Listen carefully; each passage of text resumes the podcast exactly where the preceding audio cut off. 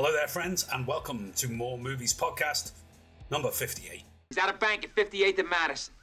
Hello there, and welcome to the podcast where we like to talk about all things movies, cinema, film related, films we've been watching, films that we watched years ago we like to discuss, films that are going to come out soon, all that kind of stuff. My name's Greg Fisher. I'm sat here next to my main man, David Roberts. How are you doing, our Dave?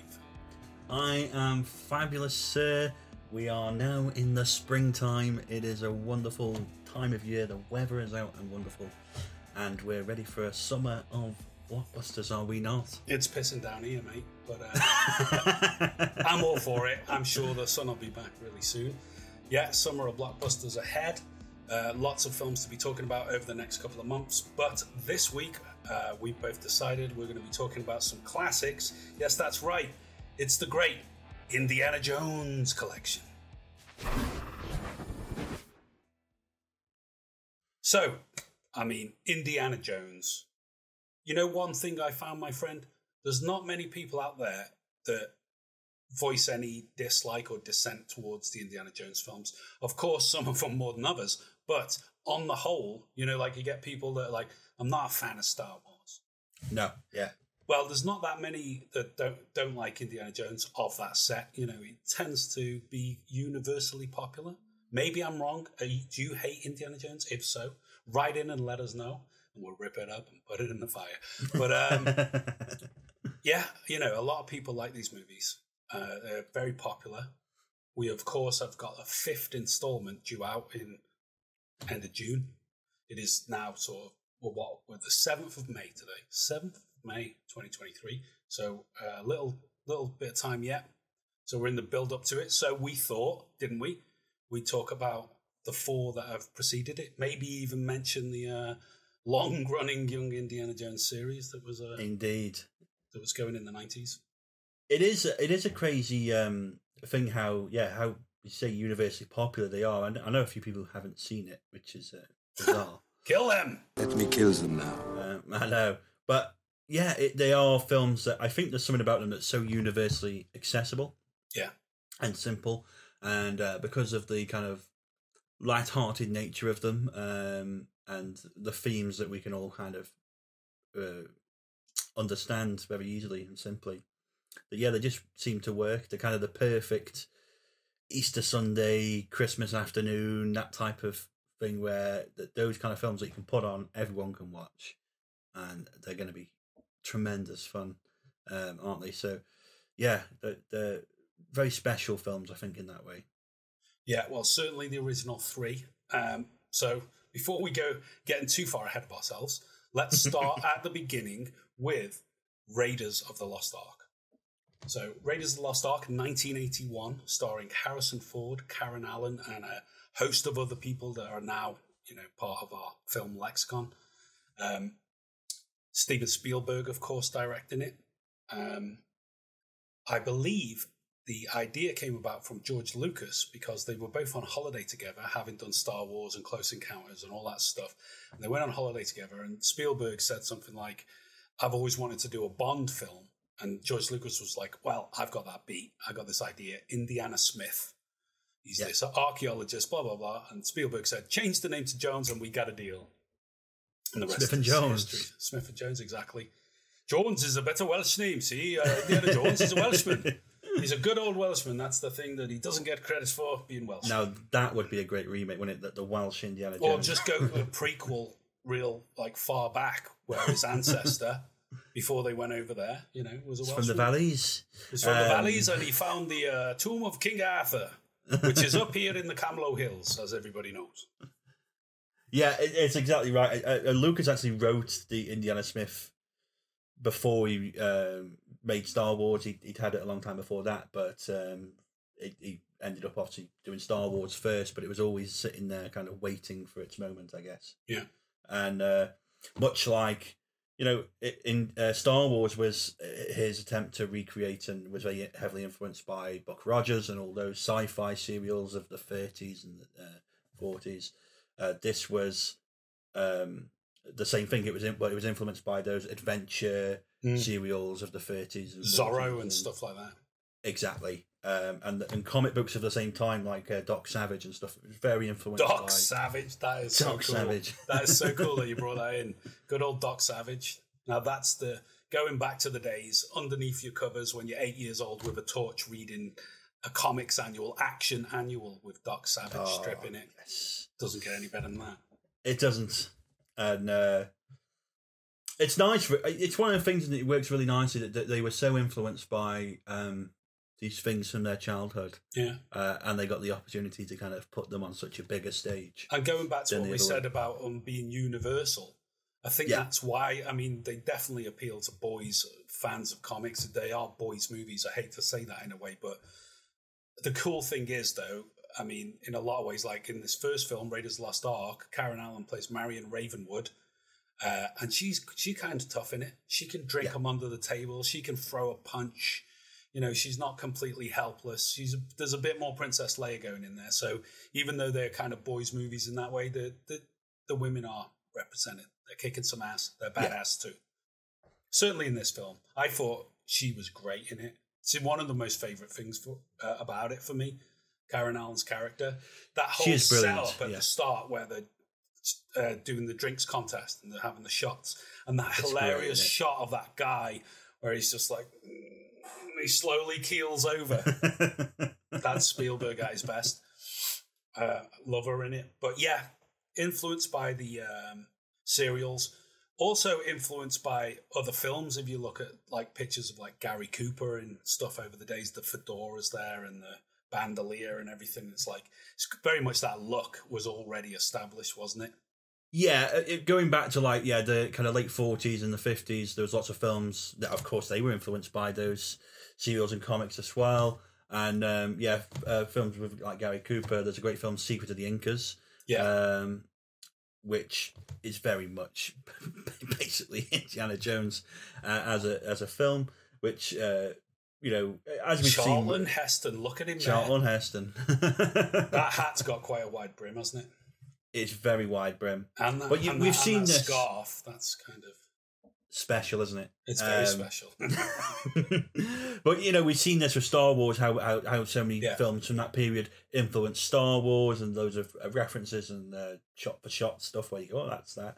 And uh, Indiana Jones is exactly the same. Um, Yeah. less talked about, I guess, because Star Wars is so widely covered in those kind of things. But Yeah. um, Indy was the same for. Well, for- Indy's more grounded. It's it, it happens in our world. It's historical Yes. piece. It's based in the past. So there's lots for us all to grab onto there. You know, like uh, in this film, you got the Nazis are the bad guys because it's like 1936, I think it's or somewhere there. But um, it's based towards just before the start of World War II. The Nazis are looking for this ancient artifact, um, the Ark of the Covenant, some ancient Hebrew sort of like I don't know. It's like a little uh, tomb, isn't it? Like a little coffin. It's full of uh, yeah, full of ghosts. No, it's full of sand. But um, the Nazis are looking for it because Hitler apparently had this uh, interest in the occult. So they've played down that strain. Whether he did Yeah. or not, fuck knows. But they certainly sell it in this. it's always been one of them uh, fascinating story beats, isn't it? Hitler obsessed with the occult. It always works. Yeah. in terms of the Nazis love all this strange Yeah. old uh, stuff. It just a great um, story beat to always hit. Yeah. Well, for me, it's the Nazis are the bad guys. That's the best bad guys to have. Yeah. You know, on it, you see loads of them get burned up, killed, shot in the worst way, run over by tanks. And if you, if you really hate Nazis like I do, this is these are the perfect films to watch. And Yeah. and that kind of he developed that with the character as well. It's obviously Spielberg doing it. You know, he hates Nazis too, and for good reason. And he's always he made Indiana Jones the type of person. He even says, Nazis. I hate these guys. you want to see some Nazi killing? This is the one. You've also got Ronald Lacey playing uh, Toht, the Gestapo guy, the SS guy. Oh yeah, and yeah. he's like this consummate British actor. Really, really cool. Um, he's played loads of parts. Very good at playing a villain. Uh, he was in Porridge, you know what I mean? Stuff like that. He had the was a character in Porridge.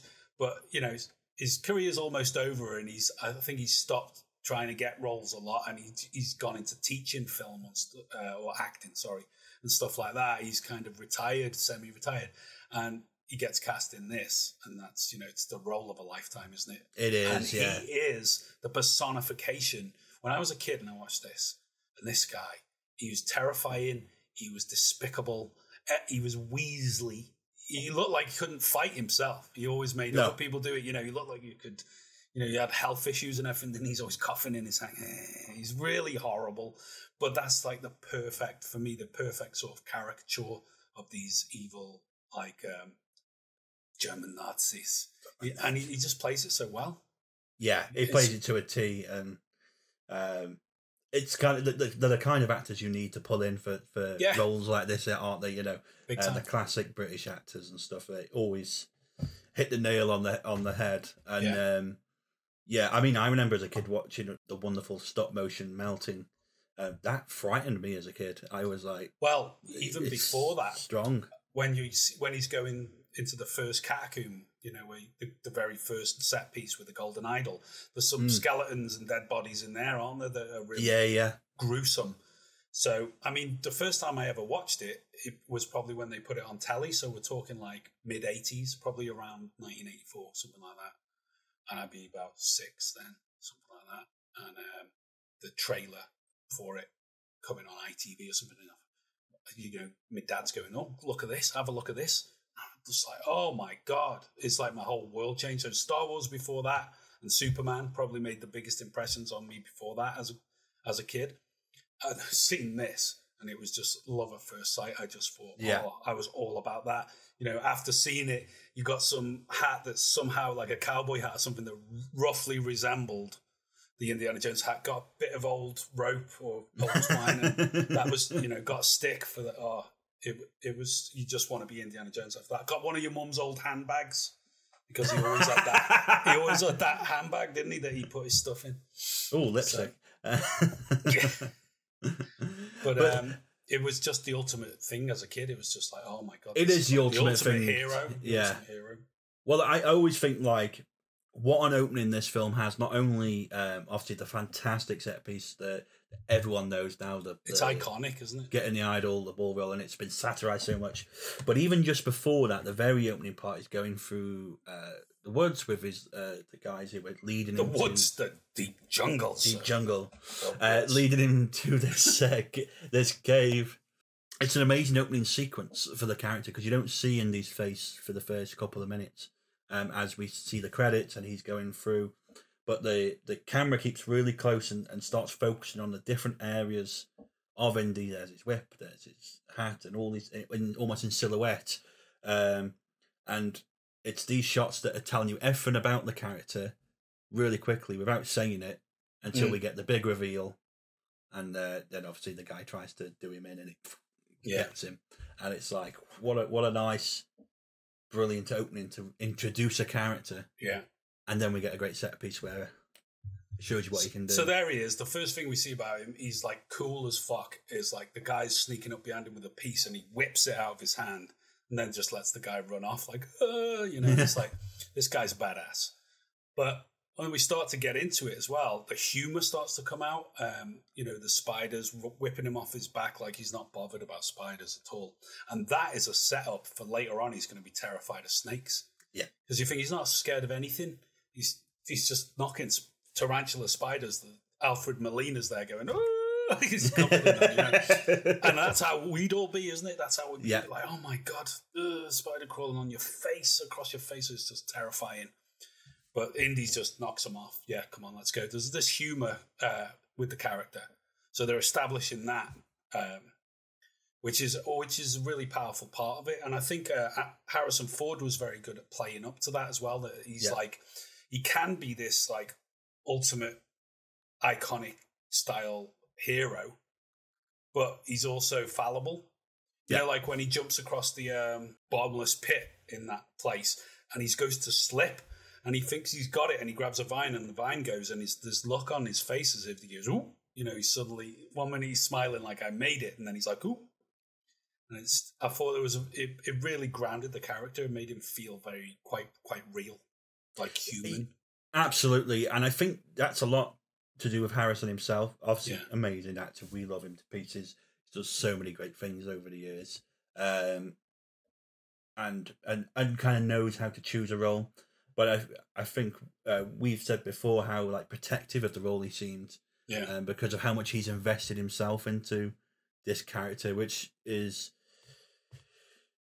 uh, probably I think probably his favorite role he's ever done in terms Oh, of definitely. he protects he hate- it and he hates Han Solo. yeah, Well, whatever reason, he just hates Han Solo, but he loves Indiana Jones. yeah. Fair enough. um, and he, he's he's just such a uh, an amazing um, control of of that character of what he what he is, um, what he means. He, he gets it, you know. Yeah, and there's I'd, a- I'd say definitely he's got a lot to do with that, but also probably Spielberg because Spielberg was always great at humanizing Yeah. the extraordinary. That's the great appeal of his early films. When you got E.T. and Close Encounters, they were real people. These extraordinary things were happening to. So he is very good at that, and, and Harrison Ford just played it so well. Uh, but this is the thing: the guy's he's he's a multi-dimensional character. He's a tough guy, like almost generic, iconic James Bond style tough guy. Like nothing can get past him. Uh, he's also fallible, and Yeah. he, he makes these mistakes we can relate to, you know, and they're funny. Like when he's running to that plane, start the plane, Jock, start the plane. He's like panicking, and it's like builds that suspense. But he's also a college professor, so he's also absolutely, you know, switched on, clever mother figure as well. Um, Yeah. and that's where we kind of go to after that first set piece, and he, he gets away. He, he loses the icon, to uh, Belloq, played by again another great British actor, Paul Freeman, brilliant, Freeman. Uh, playing uh, Beloche. Um, but he gets away with his life, and there's a snake in the plane. Oh my god, I hate snakes, Jock. I hate them. And it's like, you know, not terrified by spiders, but terrified of snakes. And that it in doesn't it? itself is going to set up for later on. Uh, a couple of movies down the line, and they explain why. It's brilliant, but we'll get to that. You know, we've had that amazing bit at the start uh, in the jungle and the and the idol. Then we have a little bit of um, you know exposition with the ark and th- this is the mission, but then we're straight back into another thrilling set piece with the fight in the uh, bar in the Himalayas. It just doesn't stop this film. It just gives you one It after doesn't. the other. It is like yeah, set piece after set piece, but enough time in between them to tell the story and bring something more to it to then just into the next thing. The pacing is brilliant.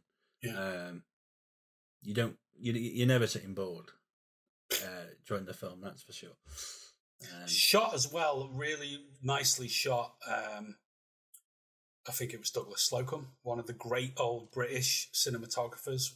You know, the kind of guy that I think Spielberg said about he could just look at the sun and know what um, T stop for it to be at and what lens to use and everything. He's just he was just an old master, and I think that choice to use a great cinematographer like that and give it a very classic uh, look where everything is lit perfectly and everything looks so dramatic. The use of shadows, the lighting in it's perfect, the costumes, and of course the John Williams score. These all help to elevate it from just Yeah. a, a dumb action movie, like a lot of the ones that kind of came out afterwards, influenced by it. This was the big difference between this and then. This- It was there was the level of um, you know professionalism that went into it. Absolutely, and I think with the the look, they obviously took say a classical approach and very much influenced by the um, kind of classical Hollywood of the fifties and Yeah. stuff, and went, yeah, we're going to make this look real and perfection, you know, and, Perfection is the word, yeah. and the, the, the like when they're in the desert and the the golden landscapes and stuff, and the Some of the shots, the people say the best shots in cinema. That shot where they're digging the well of souls yeah, and the sun's going down and the silhouette of them all digging. It's and He's there amazing, with the hat on, and it is. It's that's Douglas Slocombe. That's like a brilliant, brilliant cinematography. The sound design as well. Every time a gun gets fired, it's yeah, you know, there's this incredible. The punches sound like larger than life. Is always this huge bang, bang. You know, everything about it is bombastic. The score's bombastic. The the the sets, the set pieces, the stunt work is incredible. Some of the Yeah. best stuntmen in the world. That's where it's like James Bond in that you know everything is of such a high quality. The locations, everything we've just mentioned, is of such a high standard, and the perfect casting that it's hard to go wrong with Raiders of the Lost Ark. Yeah. It, it it definitely fits into that narrative of Spielberg wanting to make like a Bond film because yeah, it, it's yeah, you know, great stunt work on in these exotic locations with great uh, sets and everything. As you say, is so Well, that's it. You started in the jungle, then you're back over to um, America for the college, typical sort of 1930s college. Then you got um, the Himalayas, where he goes Yeah. To find her. Then they you know, they got that great thing with the plane going on the map. Oh we- yes, we- that, that's probably taken from earlier stuff that he's sort of redone and brought to you know because that's iconic and synonymous with the films. I think that sort of red line going across the map. It's like it's not an Indiana Jones film without that. no, and it, and it, and how many people have used that since? It's such a great exactly, idea, you know. and it's a homage to Indiana Jones. Then, but then they go to Egypt and you've got all that great stuff happening there. Um, you know, and you've got the fight with Pat Roach as well near that um, Nazi plane. Oh yes, yeah, yeah. that's just and before all that you've got running through the markets of Cairo and stuff with the um the famous sword swiveling scene where they were all all the crew was ill with food poisoning and no one was really up for filming. And Harrison Ford thought of the I'll I'll shoot him instead and save us all the bloody ball ache, which is just genius. And again, for me, that always tied into Han Solo. You know, shooting Greedo under the table Yeah, that exactly. shady sort of I'll just shoot you. it's so American, isn't it? It's like I'll just kill you with a gun. But um, but says so much about the character, It's doesn't so it? And- cool. It's such yeah. a cool moment. You know, the guy's there. He looks. He's huge. He's like six foot four. He's got a massive scimitar sword or something. He's swinging it about like it's a you know baton, and he's going to take your head off with it. Just kills him with a thirty-eight. it's like everybody laughed at that. It was iconic. I think as iconic cinema moment. but it's so um that when we talk about it being grounded in reality, it's so logical as well in terms Yeah. of. Of course, he's to have a gun, so why not just you know? Why not you just know, shoot him? Yeah, you kind of get of course, you know that's what you do in that situation. So Yeah. yeah, it, it's uh, it's perfect in that way, and um, Because you got the uh, chase through the streets. Then she's in the basket. Which basket is it? And he thinks she's ended up on this truck that blows up, and it's a real sort of whoa moment. And Marion's dead. He goes to get drunk, then he with the monkey, and you're so invested in it by then. It's like yeah, this, you know, even though it's just fantasy, it's you know silly stuff. Really, he does. Such, Spielberg does such a good job of you, you get this um, rich um, character development that you're just so into it by then. yeah, absolutely. It's manages to capture the imaginations as as you're watching it. It's um, And to finish up the story, you know, we get to the point where the there's the big showdown. They've been on the ship, and um, there's the Nazi sub in there as well. You get the U boat in there, and then they get take it to that place, and they're going to do the ceremony, and that's the whole, you know, industrial light and magic bit, really, isn't it? With all the ghosts coming out of it. Don't look, don't look, Marion, don't look. And then, the, like you said earlier, the face melting. That was terrifying, but such It was. good. It's good that they didn't hold back on all that stuff. And you know, it is. Here's, here's a little one for you as well. Back in the day, that used to be a 15. Mm. And nowadays, it's been reclassified, I think, as it doesn't say on there, but it's a PG now. Well, that's another film- thing they did as well. Indiana Jones and the Raiders of the Lost Ark. No, no, no, no, no. No, no, no. It's just Raiders of the Lost Ark. Well, that was that was the same with Star Wars, wasn't it? You know, it was Star Wars, and then it became Episode Four: New Hope afterwards. But uh, the same with that, they go back and retcon it. But um, there's more explanation on the rating for the next in the, with the next film. But um, yeah, I mean, it is the stunning ending um, that they don't hold back on, and the the effects for the time, and they still hold up today. Of all Yeah, the, yeah. They still great. puppetry and the mountain. It's it's amazing. It's uh, it's the stuff that always works, doesn't it? The the great puppets and stuff they created and stop motion animation and um and stuff Pra- like practical Just- effects. But it's a good mix, isn't it? Because you've got all those ghosts swirling around and stuff, and that almost terrified me more. Uh, Yeah. yeah, the thought of these like ghosts swirling about and stuff. It's the it's exactly what you kind of picture, and then they turn nasty, don't they? And they get Yeah. nasty faces. And the same sort of technology they use just a year or two later with um, Ghostbusters. It was the same crew, ILM crew, Yeah. you know, doing these amazing special effects. So a great mix of practical and, um, I suppose, digital special effects as they were starting to become then, or uh, what do they call them? Special effects. They used to call Special them in the eighties. Special effects. Oh, you know this this film is kind of the, you know we'd had, we'd had Star Wars and Jaws before this, but this is the kind of the launch of the the eighties blockbusters uh, Yeah. decade, which really became the, the decade of blockbusters. Yeah. and uh, ILM was completely tied into that. They did all the films, didn't they? They were involved Yeah. in everything because they Yeah. were the guys. Oh yeah, and they will have just grown and grown and got bigger and bigger and taught loads of people how to do it who are still working today. But um, fantastic film. One of my all-time greatest films of all time, Absolutely. if that's a thing. The all-time greatest films of all time. Um, but yeah, I've always well, I used to say, didn't I, when we were in uni making our student films, unless we can make a film as good as Raiders of the Lost Ark, we just think we ain't, we ain't got a film. It's, it's a good sort of level to sort of for all of these reasons, you know, because it's it's it's difficult to make a film that good that ticks so many boxes, and it's kind of accessible to a lot of people. It's very open, so yeah, Raiders, what a film! So that brings us on to the next installment, which is Indiana Jones and the Temple of Doom. This was a couple of years later, 1984, Harrison Ford, of course, returned into the role, capitalizing on the success they'd had with Raiders Lost Ark because it made a lot of money at the box office, a lot of money. So, of course, they're going to do more of them. So, this one takes the action over to India. Eventually, we start in Hong Kong or somewhere like that. Um, Lao Yeah. Great, great opening. Um, really. and- great. but most of it takes takes the action over to India, and it kind of stays there, doesn't it? We don't go to as many places in this one. Um, overall, this one is probably of the original three. It's the one that's not liked as much. Um, those that love it, they really love it. Of course, we're probably in that category. I, I love it, but um, I've found talking to people over the years, Temple of Doom is the one that's it's not everybody's favorite. Um, partly because the the next installment is again so strong. We'll go into that when we talk about it. But um, you know, you got Spielberg returning as director, John Williams back doing the score, George Lucas is involved, executive producer, and writing the story and whatnot.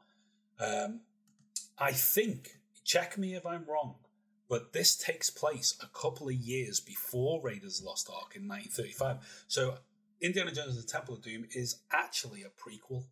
It is a prequel. Yeah, it's it's it's definitely a prequel. Uh, they uh, one of the big reasons is they wanted to not do Nazis again, um, which is probably a bad decision. Yeah, because they came back and they did Nazis again. exactly. So that was one of the one of the reasons, and they wanted to, to ex- explore the past a bit. So yeah, they went with a prequel. Um, there was a lot of initial criticism of the film when it first came out, um, saying it didn't meet up, and there's criticisms about what the, the kind of themes of the film as well. Mm. Um, uh, it's the, the appreciation has grown over the years, Yeah. but it still is certainly one of the, uh, the kind of the weakest of the bunch. But that's not to say it's a bad film at all.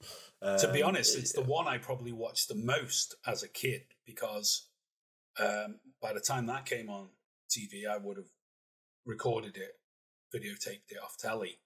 Yeah. Um, and I probably watched that the most for some reason. Maybe didn't have Raiders for some reason on tape for a while. Got it later on. Yeah. And, and, and ended up watching the Temple Doom more. To go to the st- from the start, that whole bit at Lao She at the start, uh, Lao She's um, nightclub, is brilliant. You know, you Yeah. got the opening with a musical number, Kate Capshaw um, singing in Chinese, one of the Chinese languages, uh, singing "Anything Goes," and it's really well worked out, almost Busby Berkeley style number with all the dancers and everything, and the cinematography to go with it. Kind of a strange opening. As a kid, I used to think, "Oh, it's this? Bloody singing and dancing," you know. Oh, but you know, you, obviously learn to love it.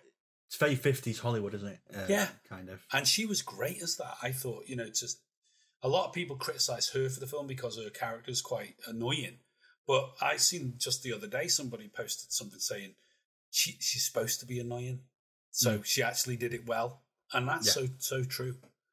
Uh, but you know, she's very very good at that singing uh, and dancing number, and and selling herself as the kind of shallow it girl that's almost a gangster's mole. She's Lao She's mole, isn't she? And uh, she gets caught up with Indy.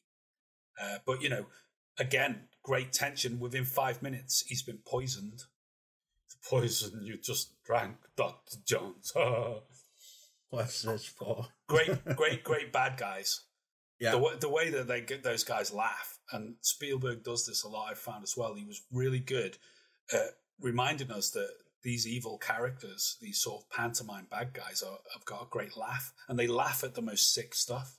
The poison you just drank, Dr.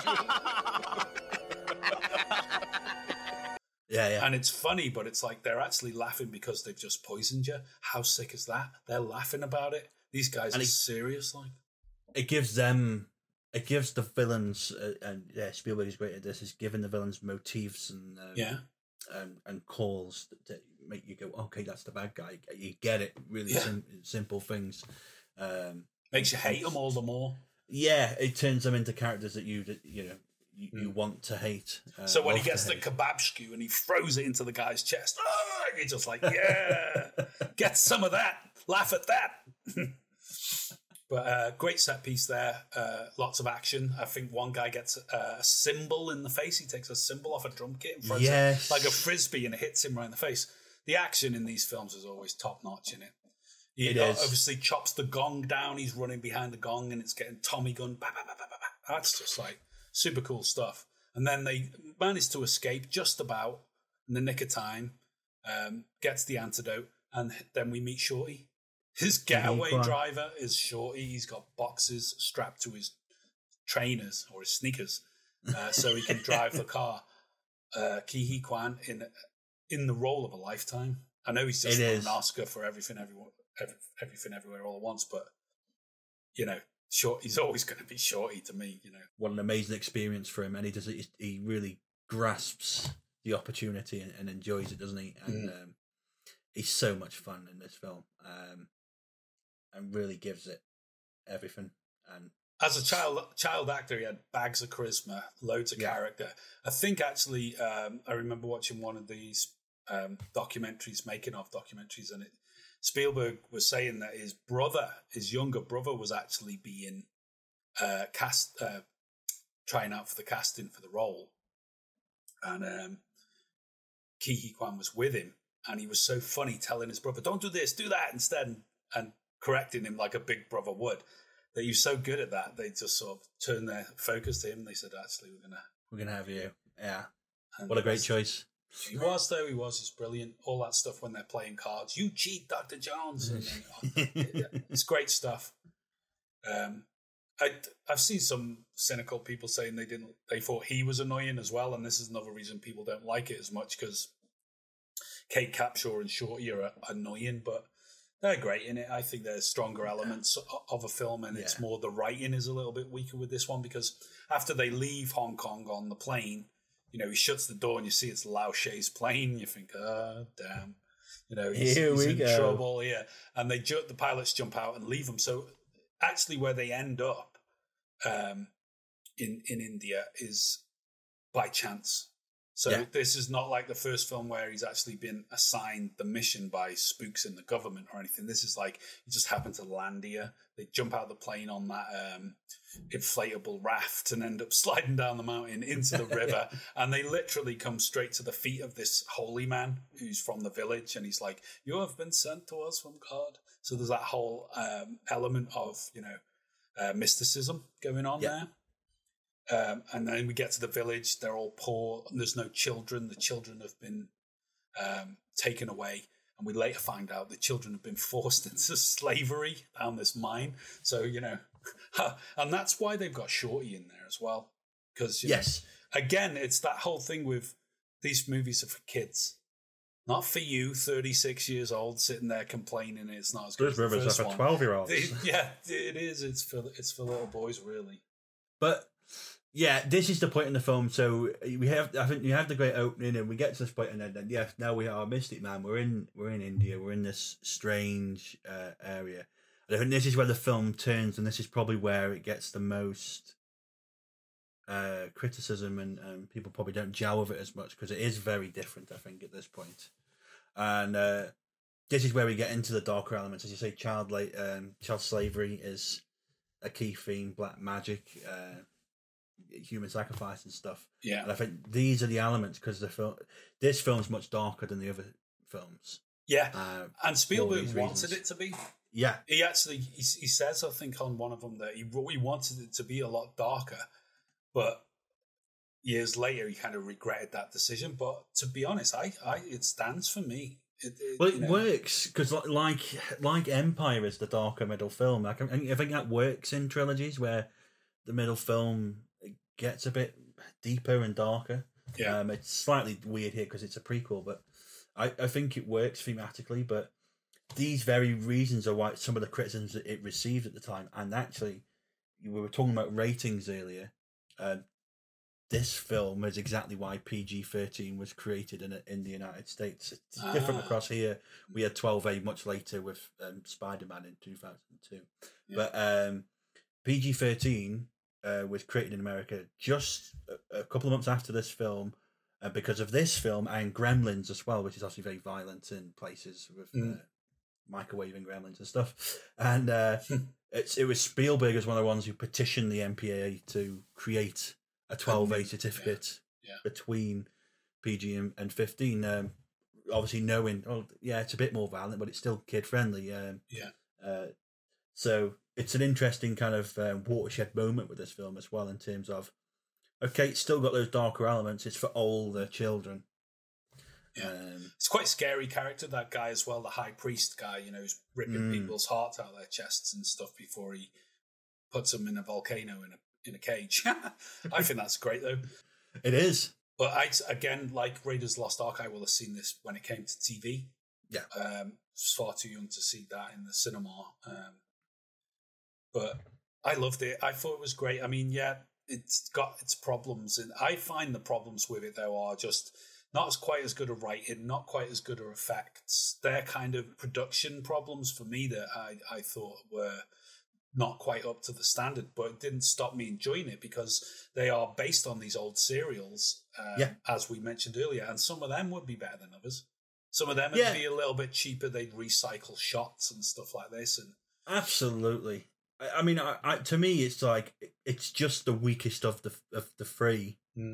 That's all it is to me. It's like it's still enjoyable. I always wondered what happened to Shorty afterwards, and I was hoping they were going to bring him into this new film that's coming soon, but uh, it doesn't look like he is in it, unfortunately. But He, he Um, went. He moved to America. I know emigrated to that whole thing he was going to say Indy's going to take me to America. He says that in it somewhere, but Well, he went to America and became Data, didn't he?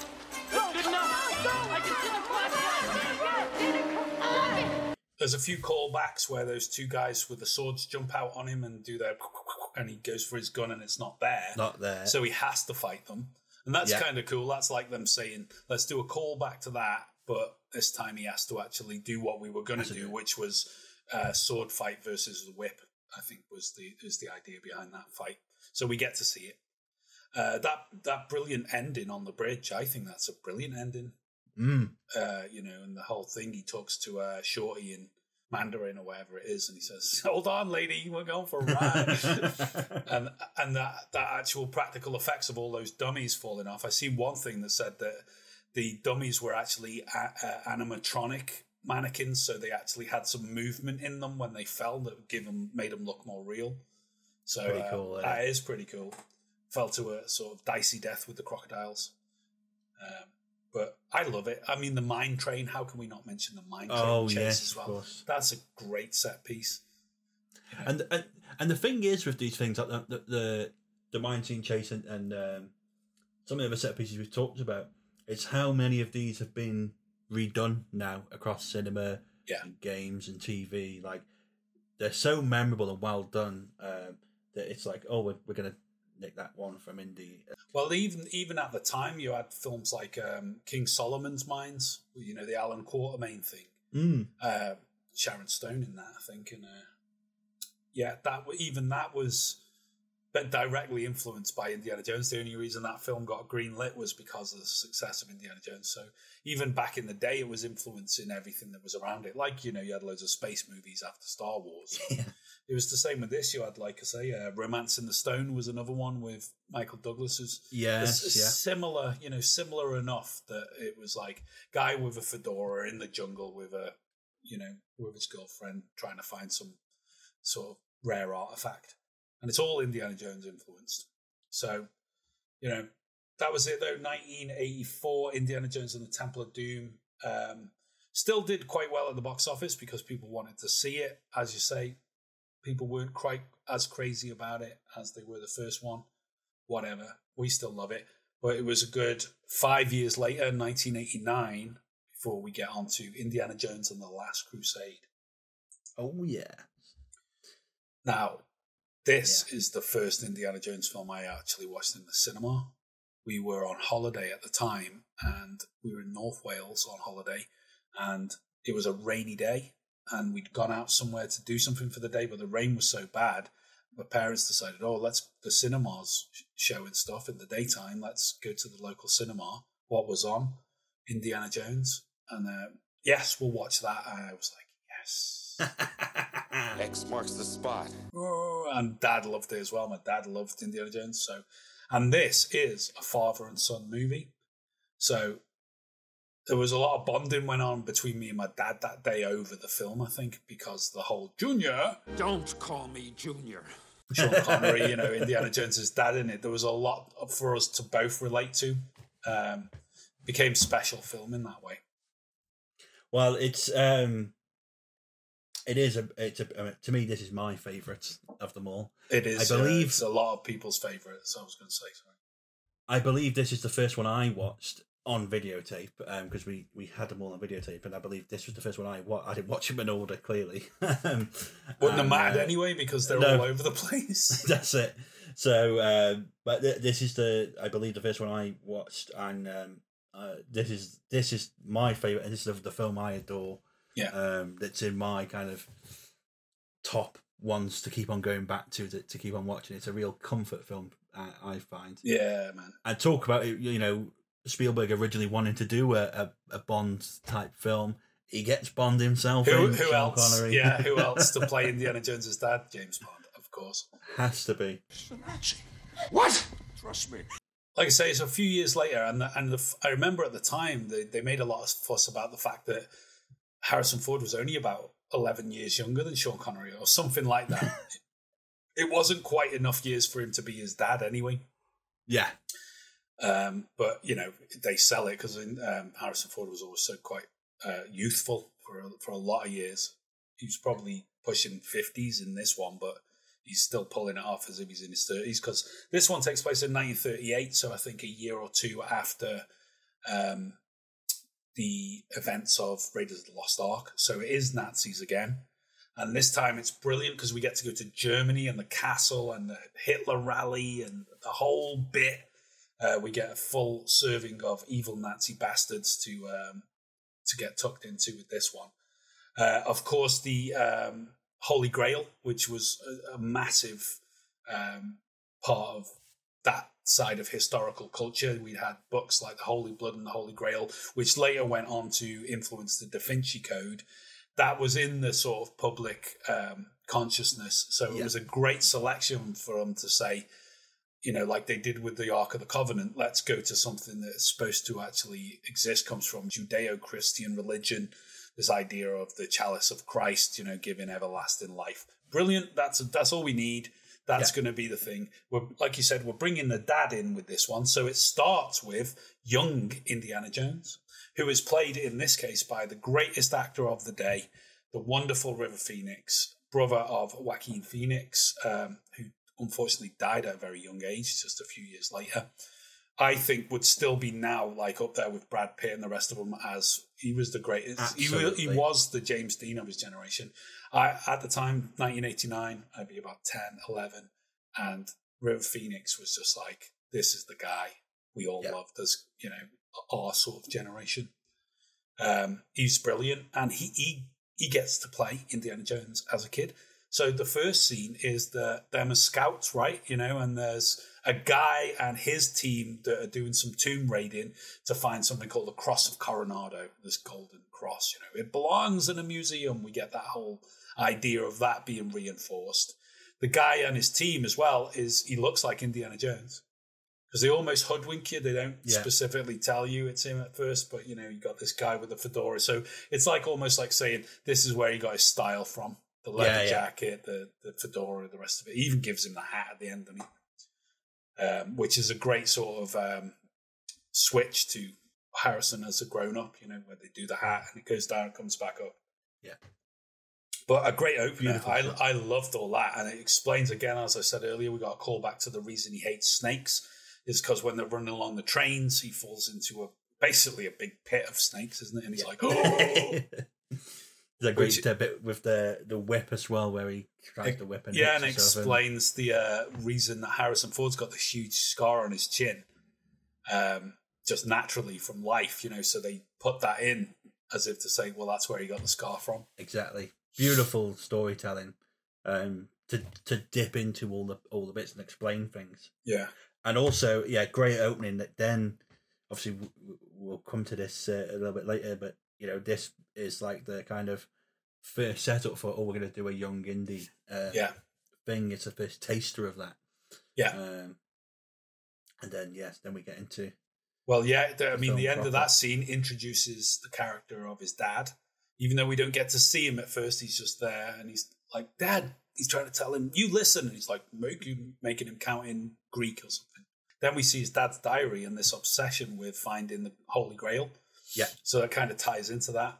So, you know, fast forward a little bit. Again, we, we're going back to college. He's the college professor again, reinforcing that, which they kind of left alone in the second film.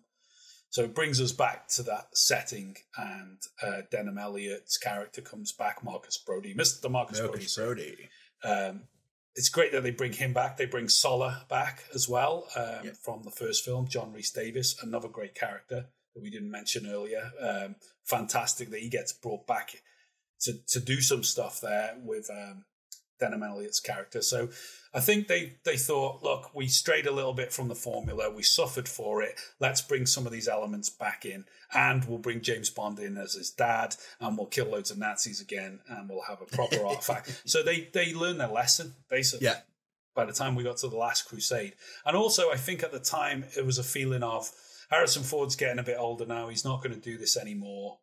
Um, Sean Connery's getting older. He's only got so many films left in him. Let's let's do this one. Let's make it a great one. Let's bring all the old boys back in, and then we'll uh, we'll call it a day, and it'll be a great trilogy. And for Yeah. years, and for years, it was. You have chosen wisely. it is and it, it was a get the gang back together film wasn't it and um but it worked brilliantly for it and they kind of just went hell for leather and went well what can we do then Yeah. and uh yeah it's a real this is a film that is set piece after set piece and it's comedy. It is such Yeah. a good comedy. There's so many laughs in it. I mean, never mind all the stuff with with Sean Connery. It's just so funny. All the Junior, don't call me Junior. all that great stuff going on. But you also, even before he even gets together with his dad, he turns up the castle and remember he's he's doing that. Oh, I've gone and caught a sniffle as if he's a Scotsman, and the, and even that snooty butler is like, "You are not a Scotsman." Well, I am Mickey Mouse. How dare he?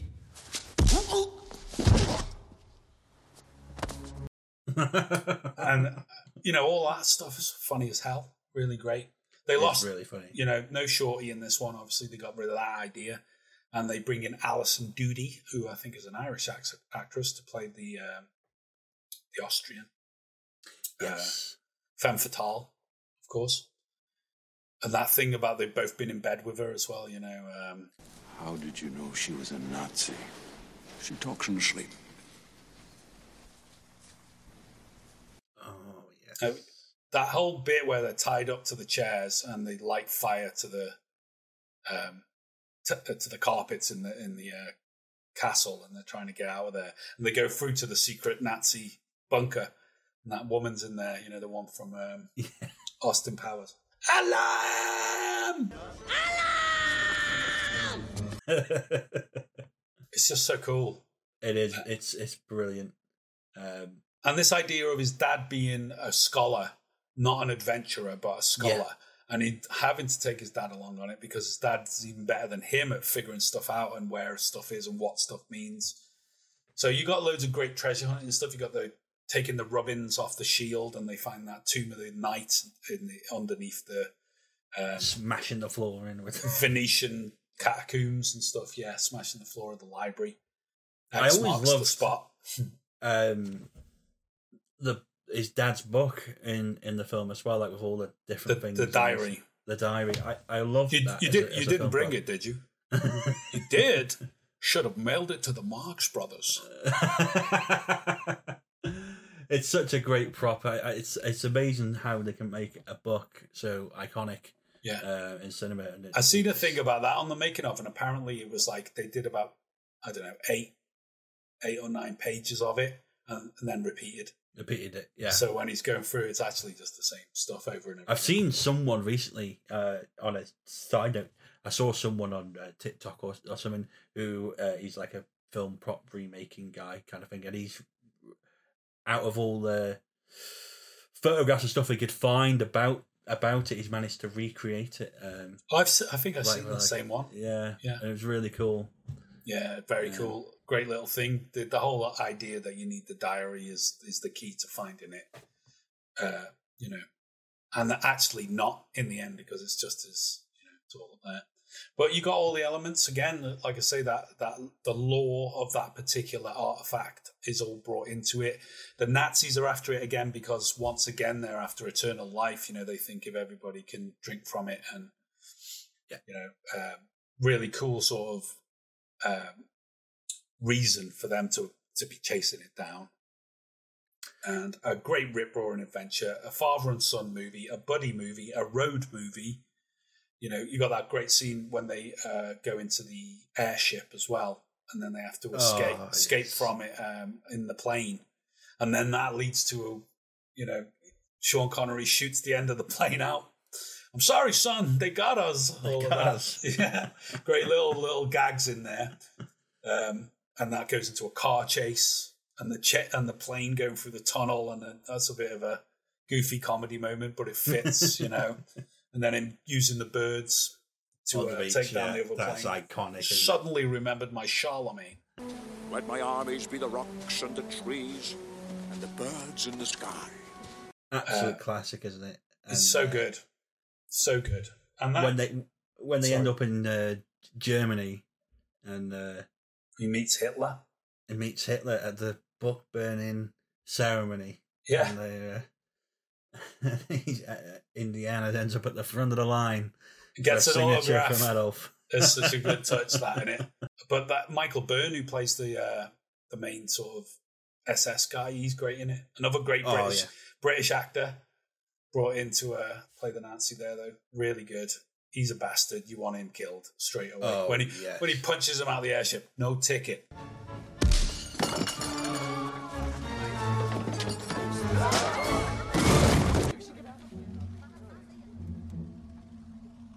No ticket. That's that's that's a classic Indiana Jones moment. That's What that was line. done again with um, Kevin Smith and the rest of it. They love that. And then we end up in the with, with that tank scene in the desert where they're all Brilliant. chasing. Yeah.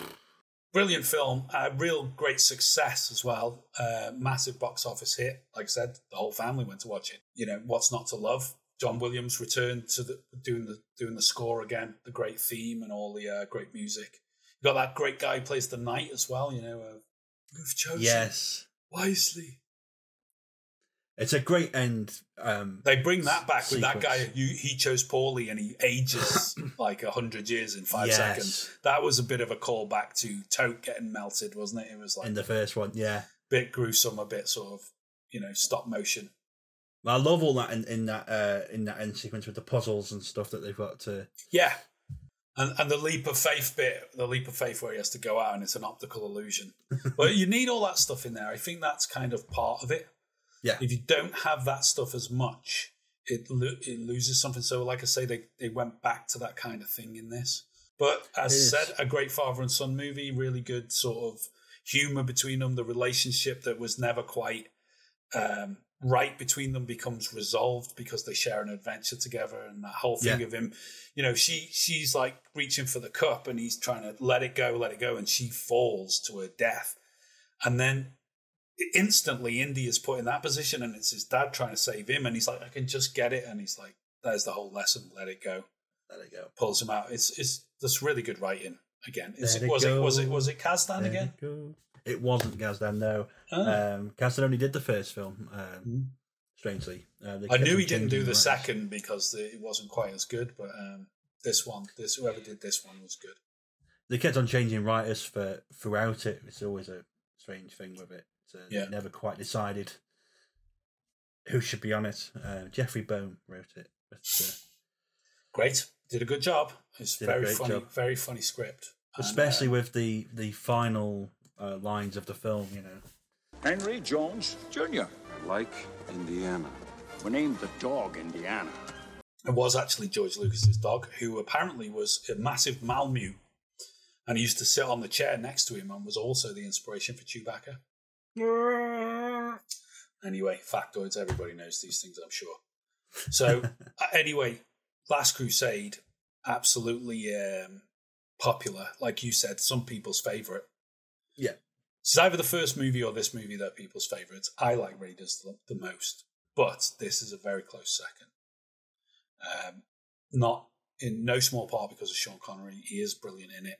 He plays it to a T.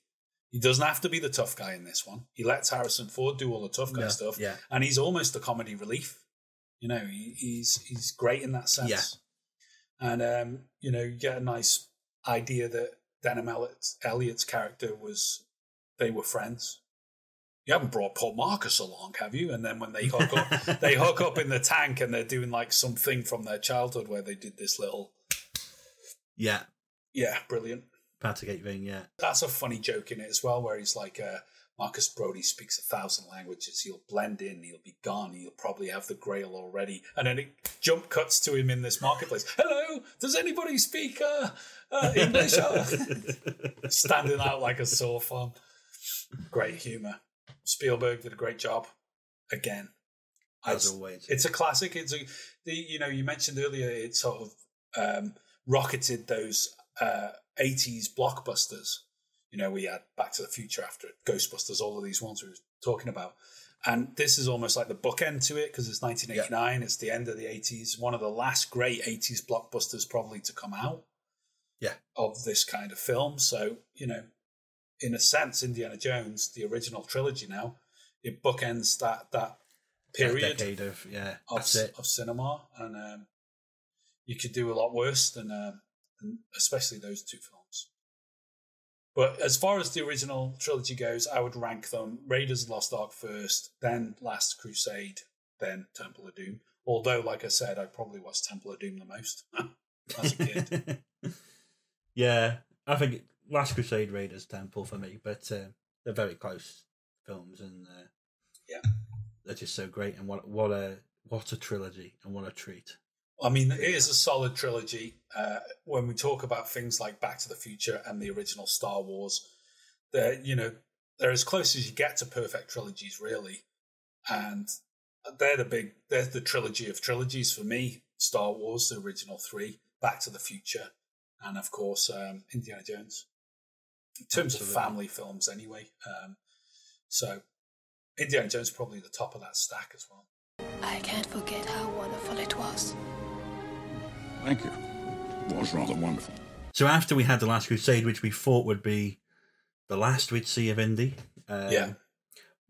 we did have the the intervening years before we get to what's going to Kingdom of the Crystal Skull, which comes comes later. Um, but in, you know, we saw a taster of something w- that was going to be explored at the, the beginning of Last Crusade, of course, the young Indiana Jones. So in the intervening years, we, we got Indiana Jones in in, in a different uh, form um, with a television series, the Young Indiana Jones Chronicles. Unfortunately, River Phoenix, of course, as we mentioned earlier, passed away before this got going. Hmm. Um, so I don't think he would have done it anyway because he was a movie star and this It is was like getting to movies, TV yeah. stuff, really. But uh, Corey Carrier and Sean Patrick Flanery are the two main young stars who played young Indy in one of the most expensive, especially at that time, Yeah. a television series produced. Uh, produced by Rick McCallum, of course, joins George on the prequel um, Star Wars films. Um, Gotta love Rick. good old Rick. Good old throwing Rick. money around like nothing. And um, That's he's a- the kind a- of producer you want. It is. He's a great character. Um, I, I always love. I uh, love watching him uh, on the all the uh, prequels, um, making offs. documentaries and stuff. Yeah, he's br- it's a brilliant. He's uh, so character. funny. Some of the stuff he comes out with, he's, he's a dude. And uh, but yeah, they produced the Young Indiana Jones Chronicles. They're quite good fun. Um, I haven't seen them all. I've seen a few. No, weren't they like sort of like mini TV movies? A lot of them movie length, or am I just remembering that wrong? So they they've been um, they've been done in multiple ways over the years. Um, they when they originally did them, they were like hour ish long. They were TV movie quality. I mean, the production value, and of course, Yeah. they went all over the world to shoot these things. Um, but kind of it, so it was very expensive, but uh, it wasn't a rating smash, unfortunately. Um, so it didn't do very well. But later on, they kind of repackaged the original Films. episodes into like yeah, like bigger movies. They were all done in chapters, weren't they? And all Yeah. of the original films were given a chapter number to fit in with the Young Indiana Jones Chronicles. exactly. Bollocks And, idea uh, that is. That's that's around the time that they did the uh, Indiana Jones and the Raiders of the Lost Ark. Re- re- rebranding. That was around George- that time. George loves his rebranding, doesn't he? Uh, um, Well, certainly those people behind George do. You know, the Kathleen Yeah. Kennedys of the world that are like, you know, giving him all sorts of ideas to. I think Kathleen Kennedy might have. This might be the time that she started getting involved a lot with uh, George Lucas and Lucasfilm and stuff. And Spielberg Through- well. Through done a lot of Spielberg. work with with Spielberg before. Yeah. So I think uh, might have been involvement there, and of course, also during this time, it'd be rude not to mention that um, there was a lot of Indiana Jones games. There was games when the films came out on the basic consoles, but there was a big uh, point in the nineties where some big Indiana Jones games came out, like uh, Indiana Jones and the Fate of Atlantis, which I enjoyed a lot when I was younger. Was it like Uh, Tomb Raider? Same same uh, for, format. No, so they were more. Um, Fate of Atlantis was a point and click adventure game. Uh, Oh right. from back in the day, which uh, I really enjoyed. It's not some people just not their cup of tea, really. I mean, it's, they've gone on more recently to have things like Lego Indiana Jones and stuff, and uh, they're supposed to be doing a new one for the new movie, so uh, it'd be interesting to see what they came come up with over there. So how many uh, episodes did they do of the Young Indiana Jones Um, or so chapters it's or whatever they were interesting. calling them? Um, so there was twenty eight episodes and four TV films. So twenty eight plus four. Yeah. So we had thirty two. I take it the TV films must have been like the first one where he's a kid. Um, I think it's a mix because I think that they kind of did bit different ones and the way they kind of did it. Um, it wasn't quite so straightforward. I Uh, didn't yeah, watch a lot of them. I watched a few of them, and, and there'd be things like he'd be involved in a lot of like different wars. He was a lot. He was a soldier a lot of the time, uh, and and joining up with people. And it was it, it seemed to to me to be a little bit more war heavy than it did about him finding artifacts and stuff like that. But like I said, I didn't watch them all, so I might be wrong. No, I've only seen the, uh, certain ones. I've probably seen probably maybe half of them, maybe. But um, there was a thing of like, well, they're supposed to be edutainment, so they were kind of supposed to be like educational, Mhm. kids orientated. So th- they had that kind of aspect kind of for them. Um, they, um, I mean, they shot in twenty five countries over 150 weeks. I mean, thinking that back in the early 90s, the production of, of a television program to be that scale. Um, I mean, nowadays it's nothing, is it? With Netflix. screams Netflix and Amazon and stuff like that. But you know, for at the time, you know, Carrie Fisher, Terry Jones, uh, Daniel Craig, Christopher Lee, Catherine Zeta-Jones, you know, Timothy Spall, big, massive stars for a television program, and so you can see why it probably cost so much money and just failed to how it's supposed to recoup that. You know, Yeah, uh, how it's supposed to live up to it. So. by, being, by being good. Yeah, too good for its time. think it, it was that good, to be honest. Well, well, I think it's just it was too much for its time. I think if they, um, you know, nowadays something like this would probably work. It would, yeah, you know, probably. you would. know, but um, uh, yeah, it was probably trying to do something that what they weren't ready to do. But yeah, there we go then. Not incredibly successful, cost them a fortune. They still did enough of them though. It's not like they axed it after five episodes. They bloody made loads of them. Mm. Sean, Sean Patrick Flanery was it who played the young Indiana Jones? So like the one I remember. They Yeah, he, he he did all right out of it. He got some work out of that because his movie Yeah. career never really took off. He was in a few things, but he, it never really took off. But he's probably best known as the young Indiana Jones. And then, how many years later? Let's have a look. We come to 2008. So a good 20 years, almost 20 years after Almost the Last years, yeah. Crusade, they decided to bring him back. So it's Lucasfilm. You know, they brought back Star Wars by doing the prequels. It was it had a modicum of success, one could say, enough box office anyway to to make it worthwhile. So after they've made another three Star Wars films, where are you going to go after that? Well, let's let's see if Harrison's interested in bringing Indiana Jones back. Turns out the check was big enough, and like we mentioned earlier, he likes the character. So, is Stephen on board? Yeah, Stephen's on board. Stephen's going to do it. Is Johnny Williams going to write the theme? Yeah, Johnny's in. How about some of the old crew? Well, yeah, we're bringing back um, Karen Allen this time. Marion Ravenwood. wow. Yeah, we loved her. Brilliant. Bring her back. Let's have a bit of that. Um, and we've got Cate Blanchett. Uh, the Russians this time are the baddies, but that's sort of time appropriate because it would have moved on into the 1950s. 1957. So yeah, um, this is quite a few years after. He's more of an aging college professor now. Um, doesn't do as many adventures by the sounds of it in his life. A teacher? Part time.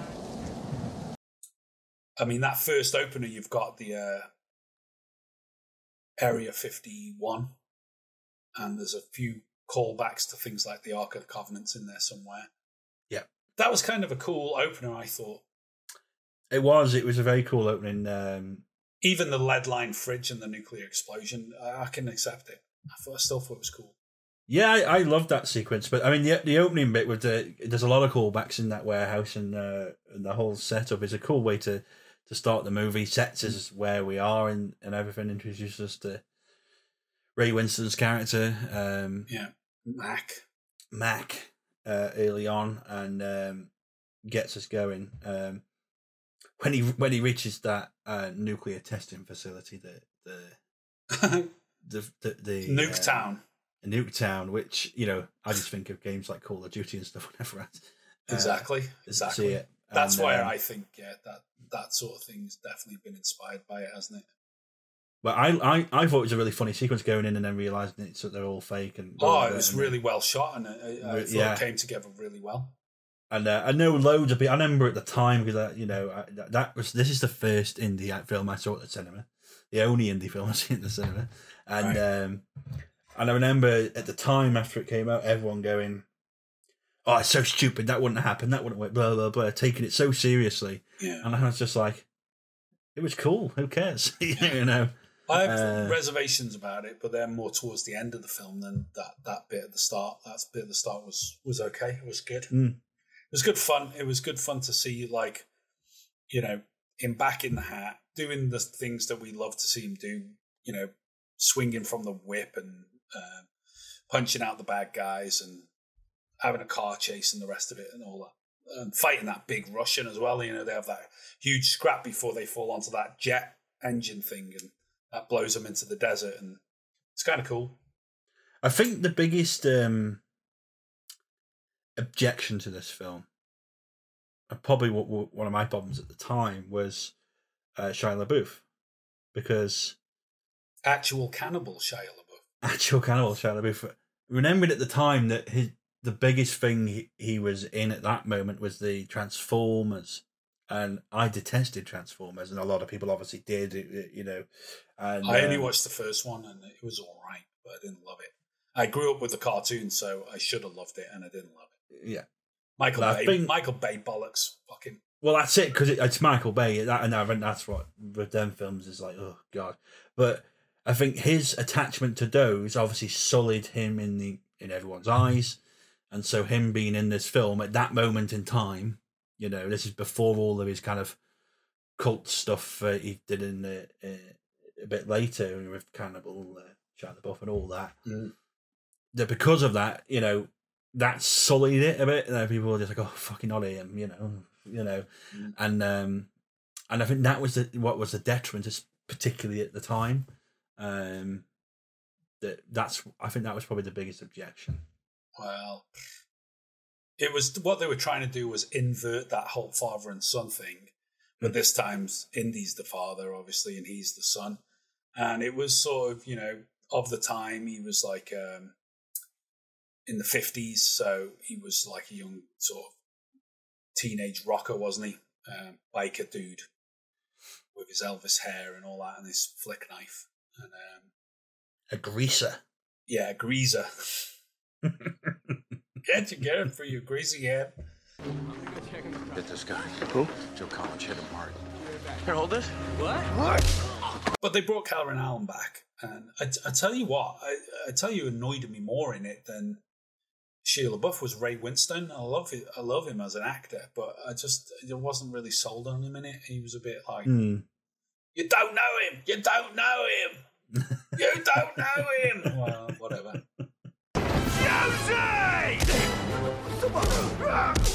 Basically, the whole thing, wasn't that We're going to do aliens this time, and um, Spielberg said to Lucas, "No, we're not doing aliens. We've both done aliens. I've done Close Encounters. You've done Star Wars. Well, don't let's not bring Indiana Jones into that world." So Lucas went away and thought about it, and he come back and he said, "We're not doing aliens." And Spielberg was like, "Yes, we're doing interdimensional beings." Okay, and, George. and fair whatever. dues, yeah, fair dues for the. Um, I think it's the documentary on this actual copy of it that Spielberg tells that story, and um, they left it in. Yeah. You know, it was like kind of rolling his eyes at George Lucas and his silly ideas, but um, it do, it does harm it. It just it just makes it stupid. Really, I mean, it doesn't. It's not a very good conclusion. Even John No. Hurt in there. You got John Hurt in there, one of our greatest actors. Even Yes. he couldn't elevate. It was a waste of John Hurt, really. Made him kind of some sort of idiot savant in a way. yeah, well, that whole thing was really stupid and a real shame. And uh, yeah, th- the end of the movie. Once you get to that ending sequence of the film, like the last, the third, and and by the time you get to that last part with the whole fucking temple spinning and, and Yeah. it's so stupid. Um, yeah, you just think, oh, what a wasted opportunity. Yeah, Um, sort of just farted its way out of of trouble. Really, you had all those Russians being eaten by the ants, and not really much else happening. No one's face No. melted. The the pyramid collapses. That's kind of cool. There's cool elements there with the whole like pyramid, the way it sort of ma- uh, the mechanisms of it, and all the stone moving and the sand and the that was kind of cool. But it wasn't cool enough to stop it from being a a turkey of an ending. no, and then, and then the fucking flying saucers taken off at the end. It was just like, oh, it looks nice, but that's all. I guess it's because there was no like one. there's no proper object that was like really iconic that, that they're going after, which was uh, one of the problems I think. And, and uh, in terms of villains, there's not a real proper villain. Um, well, Cate Blanchett is the villain. but she's yeah, but like you know how like uh, you know the, the first and the third it's the Nazis and, and you know like a proper force that you that seem to be going after. It doesn't feel like that because by the ending you've got these aliens that you've not even seen yet, and, yeah. and it just seems a bit like oh you know It seems like in, in, in the past it, it was the it was Hitler that wanted the Ark of the Covenant because of his occult thing that we mentioned earlier, and then we said with the Last Crusade you could understand them wanting the um, Holy Grail because it gives you eternal life and they can give Yeah. it to all the troops. Um, but with this one, it seemed like it was her character's obsession to find this uh, artifact, which ended up being like an alien artifact. I mean, if you're going to do it, that's where you start in Area 51 and you do all that kind of side of it. But just where it ended up going was was bollocks, wasn't it? it was It was a load of bollocks. it was a shame because when it was first sort of touted and they did all the usual featurettes and, and the trailers and stuff, it's like, oh, this is going to be great. But I couldn't help but feel that I felt like that coming out of the Phantom Menace, though. You know, it was like I enjoyed it. There was elements to it that I really enjoyed, But overall, as a film, I don't think it was as good as the other stuff, the old stuff. Um, and that's how I felt coming out of Crystal Skull. It was a bit like, uh, Yeah, what a shame. a real shame. So, But yeah. can they redeem themselves? Now, this is the thing uh, that brings us right up to date 2023. Uh, in, like we said, what, a month and a half, we're going to have the fifth installment Indiana Jones and the Dial of Destiny. Now, is Spielberg back? No, he is not. It's James Mangold this time. Uh, is Johnny Williams back on the music? I hope so. Obviously, Lucasfilm, now owned by Disney, is still behind it. We've got Phoebe Waller Bridge is stepping into the Shia LaBeouf sort of role where she's the young, up and coming helper, so to speak, or assistant. Like if it was Doctor Who, we call them assistants. Um, something different they've done this time is they've used a bit of deep fake technology to de-age Harrison Ford, so we do get Nazis again. They have brought the Nazis back for a good killing. This time in the form of what looks like Mad- Mads Mikkelsen. So it looks like the timeline jumps back to the 40s or the 30s when the Nazis were on the rise. Probably done it in the 40s when they were in full swing. Uh, World War Two. We've got we've had a trailer, a full trailer, to have a good look at it, so we can see a young Harrison Ford de-aged magically uh, by the deep fake guys, looking pretty good. Whether it holds in the whole scene, I don't know because as we've discussed before when we they did it with Mark Hamill in the Mandalorian series, and some of it looked good, some of it looked crap. So I don't know what they've done here, or we'll have to see whether it looks good. But it looks full of that kind of tomb raiding stuff, you know, um, catacombs, uh, booby traps, puzzles. They look like they got plenty of that because it's called Dial of Destiny. So the dial itself is a little bit of a sort of trinket. This uh, is it. Yeah. tchotchke sort of artifact. Um, it's kind of cool. Um, the poster they've done for it, which I'll put up now, is very cool because it's it's reminiscent of the old serials, which is what they tried to do with all the other posters in a way. So that element of it's great. It really is retro. Uh, what are your thoughts on the uh, the trailer and the, the anticipation for this one? Um, I think now I've seen the trailer, I'm more excited about it. See, when they first announced it, they uh, kind of we, well when we knew it was actually happening because they've been talking about this film for years. Um, but um, when it was kind of finally like, oh, it, it is going to happen, um, and they were going to be filming here, I was I was very reticent and hesitant on it, thinking. Is he too old now? Is it a step too far? The last one wasn't that great. Is this necessary? Um, and it probably isn't necessary and uh, probably doesn't need to be done on all these things. But after seeing the trailer, I'm a lot more excited about it and it Yeah. looks fun. And Yeah. that's the main thing. It's the fun of it. You know, it, there'll be stuff about it which will be crap, I'm sure. But um, it looks like a lot of fun. There's loads of cool um, uh, stuff going on and callbacks and stuff. We've got, You got John Rhys-Davies is back as Sallah, which is Yeah. nice. Like I We- said, no no shorty. I was hoping for Ke Quan. that just- would have been just- really nice. Yeah. Even if it was just he's, uh, he's only in it as five minutes and he's a college professor as well, or something like that, that would have been nice. But, um, But we've got um, people like Phoebe Waller-Bridge and Antonio Banderas and Toby Jones uh, Yeah. in this one, which is really and cool. like I say, Mads Mikkelsen is a great choice to play the uh, bad guy. Absolutely. You know, Um, he's, he's a great actor. Love him as love him in everything, and um, he's he'll be a great choice as this kind of like Nazis. Obviously obsessed with turning back time. Dial of Destiny implies it's time travel this time, and the idea that they want to go back to correct Hitler's mistakes is what is hinted at in the trailer. Um, so I can live with that. I can live with a time tra- travel element. You know, It's supposed I mean- to also be about the um, it's supposed to be about the space race as well. Um, so that'll be interesting how that unfolds. Yeah, and uh, there's one small part of the trailer where they're in a cockpit that kind of reminisces the Millennium Falcon a little bit. And there's this like li- yeah, and there's this light Yeah. outside, like when they go through hyperspace. So there's obviously a, probably a little bit of a callback to that somewhere, which is fun. It's a fun thing. Easter eggs really for the fans. Biggest worry for me is is superficial. Really, it's things like is the um, deep fake going to look all right because they've obviously relied on doing that quite a bit to go back and de-age him. Um, but I'm sure all the other all the other elements look like they're there. You know, um, Nazi killing, loads of action, lots of lots of funnies, um, lots of uh, humor in there.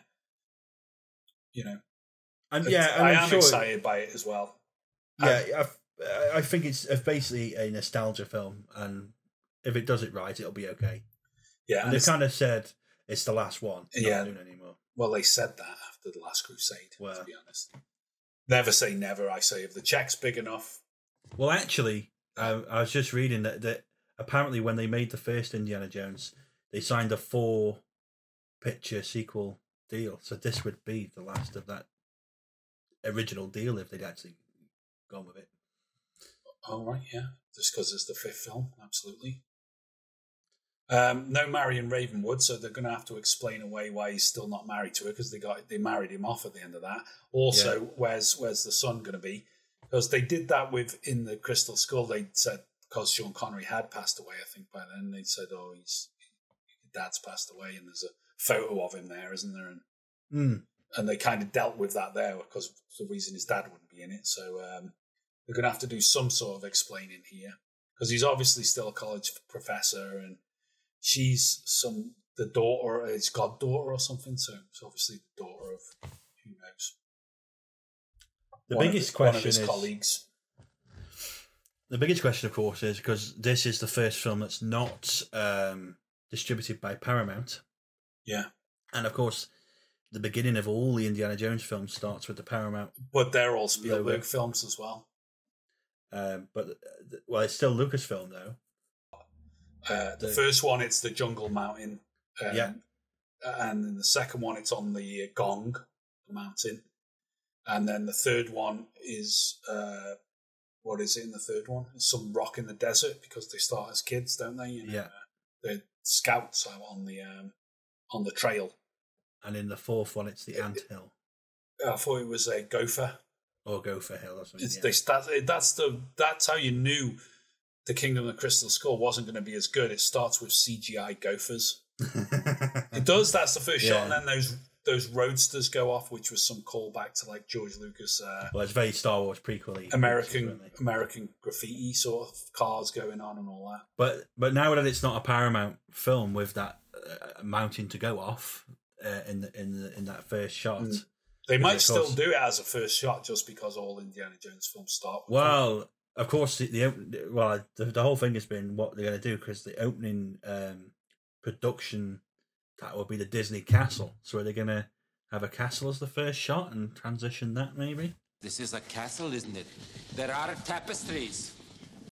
Yeah, I think what they wanted to do with this was let's not go out on a, a real turkey, that i.e. the Kingdom of the Crystal Skull. Let's sort of wipe away the bad taste from that and and finish on one more great Indiana Jones adventure.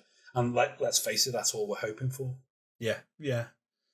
And ho- ho- hopefully they deliver um, enough of a just just a nostalgia feel and a, and a load of fun, and that's all we're kind of. I don't think it's going to be anywhere near as good as um, the original three films, Yeah. but I think it is it is going to be better than Crystal Skull. That's my prediction. We'll cover it after it comes out. We'll go and We see will. it, and then we'll we'll add our thoughts on Indiana Jones and the Dial of Destiny uh, to this collection. Um, but yeah, anything else you want to say about these magnificent movies of our childhood? No, I think, I think we've covered it all. Excited to see what what the what the, the new one's going to be like, and uh, yeah, just some of the best films. So there we go. The Indiana Jones films covered by more movies. Myself, Greg Fisher, and my colleague here, David Roberts. Um, what do you think? What is your favorite Indiana Jones film? Did you hate Crystal Skull 2? Let us know why. Did you love it? Let us know why. Just come and say hi. Um, we appreciate all the likes and shares, etc. Thanks very much for listening in. Big thank you for, to our regular patrons, Michelle and Shane. Thanks very much. We appreciate you both. Uh, but yeah, I think that wraps up uh, Bumper Buster bonus podcast on Indiana Jones. Thanks very much for listening in, and hopefully we'll catch you on the next one. Dave, any final thoughts before we go? Well, just uh, go get myself some whiskey at the bar, and go have a drink with Marion. Be careful. She could drink you under the table, son. I bet she still could. Probably good. What a character. I'm anyway, thanks for watching and or listening. Catch you on the next one. And in between, please keep watching more movies. Well, that's it for this video. Please leave us a comment and let us know what you thought. And don't forget to like, share, and subscribe right here on YouTube. To check out more of our articles and reviews, check out our website, moremovies.co.uk. And why not join us on social media? That's uh, at More Movies for You across the board. You know the score. And if you'd like to support us, consider buying us a coffee at buymeacoffee.com or you can become a More Movies patron over on patreon.com. All the links are in the description below. And to check out more of our filmtastic videos, click one of the buttons on screen now.